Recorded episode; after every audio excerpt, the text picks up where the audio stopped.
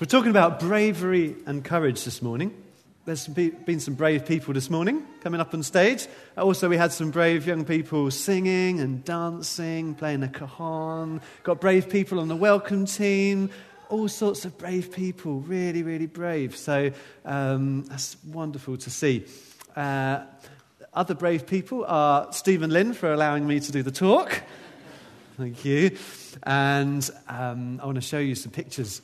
Uh, there's a picture coming up of me doing an abseil down a hospital in Oxford. So when I stepped over the edge with the ropes and everything, I had to trust the ropes and the staff as I stepped over the edge and walked, bounced down the side of the building. Um, and I was pretty scared. Uh, also, when I was a few years before that uh, in near Victoria Falls in Zambia, I stepped off a cliff that was about 120 meters high and dropped about 70 meters uh, with a rope that's, and I swung across this gorge and the gorge swing, and I was petrified about doing that. Um, but God gave me courage to do it. And even more scary than that was when I was a teacher and my first ever lesson.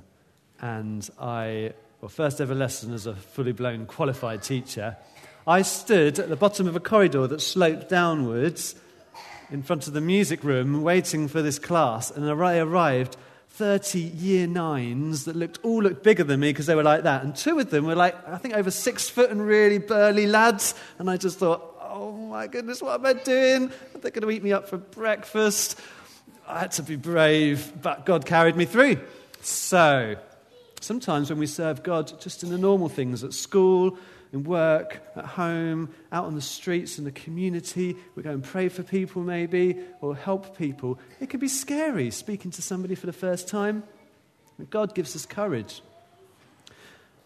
I guess being brave is being scared, but going ahead, doing it anyway, trusting. We're going to watch a video of Joshua in the Bible who had to be brave and courageous. The warrior leader. After Moses died, God gave his people a new leader.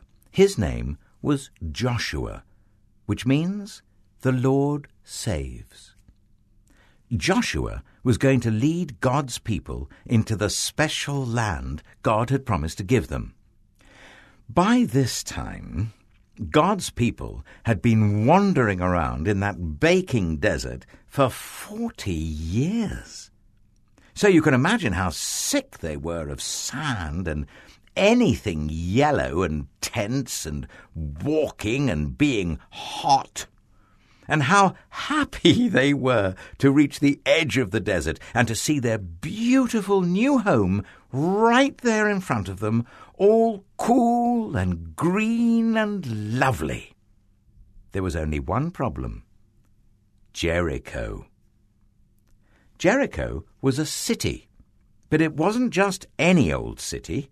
It was a fortress, and it stopped anyone from getting into the land. The people looked at Jericho at the big, giant, scary walls around it, at the tall, towering ramparts, at the heavy iron gates bolted shut, at each other. What would they do? No one knew. But God knew, and God told Joshua what to do. But Joshua must have looked surprised because it was a very odd battle plan indeed, as we'll soon find out. Then God made his people a promise I will always be with you, and I will never, ever leave you. If you do what I say, your lives in the new land will be happy, and everything will go well. So Joshua gathered his army together. They had their swords and spears and shields. They were ready to fight. But the plan wasn't about fighting. It was about trusting and doing what God said. Joshua's army went marching, marching, marching around the city, day after day after day. They're too scared to fight, the people in Jericho said. Oh, but they were wrong. God's people weren't scared. They were waiting, waiting for God to tell them what to do next. On the seventh day, God told his people to march around the city not once, but seven times. Then God told everyone to make as much noise as they could. Has anyone ever told you to make as much noise as you possibly can? Well, imagine that noise. Add 39,999 other people making that noise too. And you get the idea. Hmm? Ear splitting. And, as it turned out, stone splitting too, because the huge, strong walls of Jericho just crumbled to the ground, as if they were made of sand. Jericho vanished in a great cloud of dust. So it was that God's people entered their new home. And they didn't have to fight to get in. They only had to walk. Joshua said, God has brought you safely here. Now will you do what he says? Everyone said, We promise! Only God can make your heart happy, Joshua said. So don't pray to pretend gods. No, they said. Never! Well, I'm afraid they didn't keep their promise. They didn't do what God said, and many years later, just as God had warned them, things would go badly for God's people. They would lose their home, enemies would capture them and take them off as slaves, and God's people would scatter into many different lands. But God's plan was still working.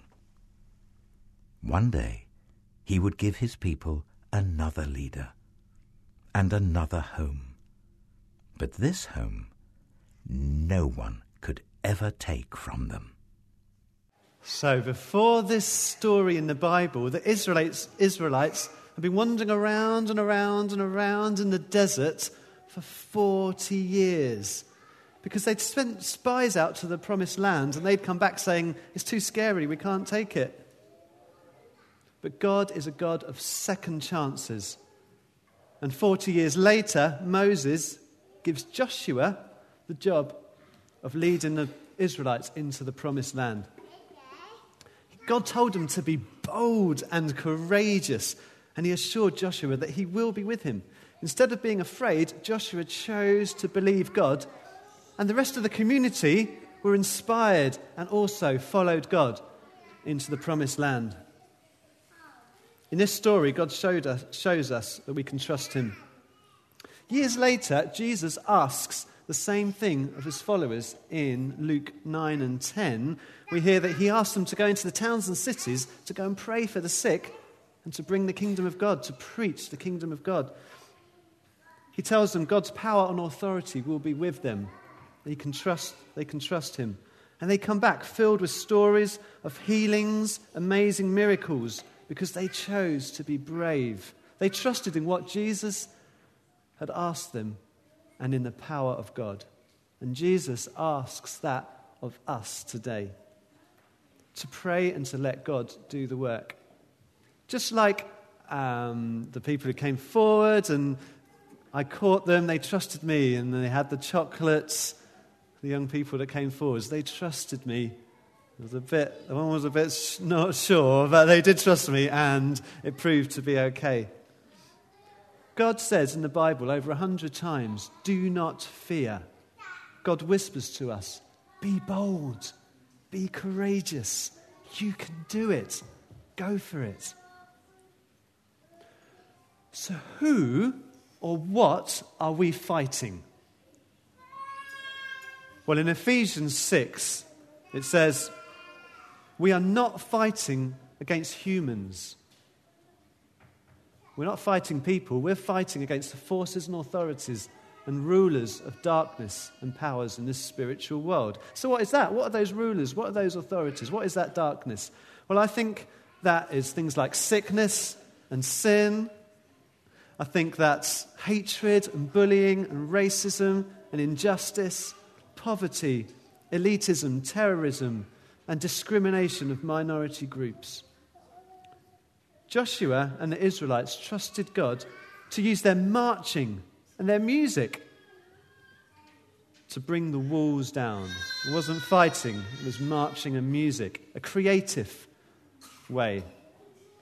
And it made me think more recently how Martin Luther King Jr. and many people marched in peaceful protest against racism and uh, hatred in America.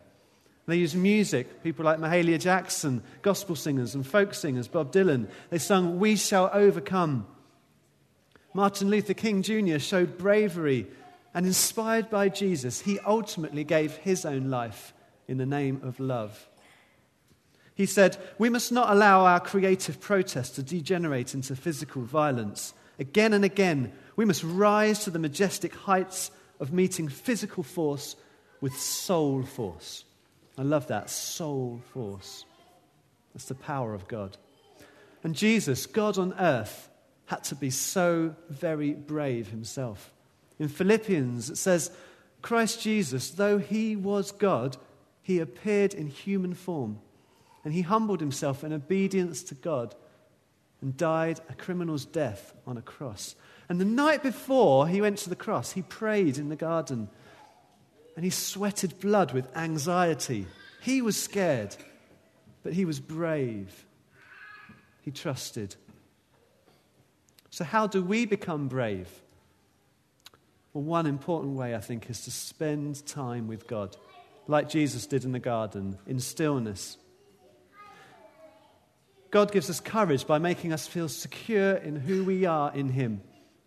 When we know His love and His peace, His grace, His acceptance, His freedom, His compassion, it gives us confidence to then go out into the world, into our schools, our work, into our communities and the streets, and to bring that love and that joy, that peace, that compassion, that kindness, to share it and see God's kingdom come in people's lives, to make the world a better place.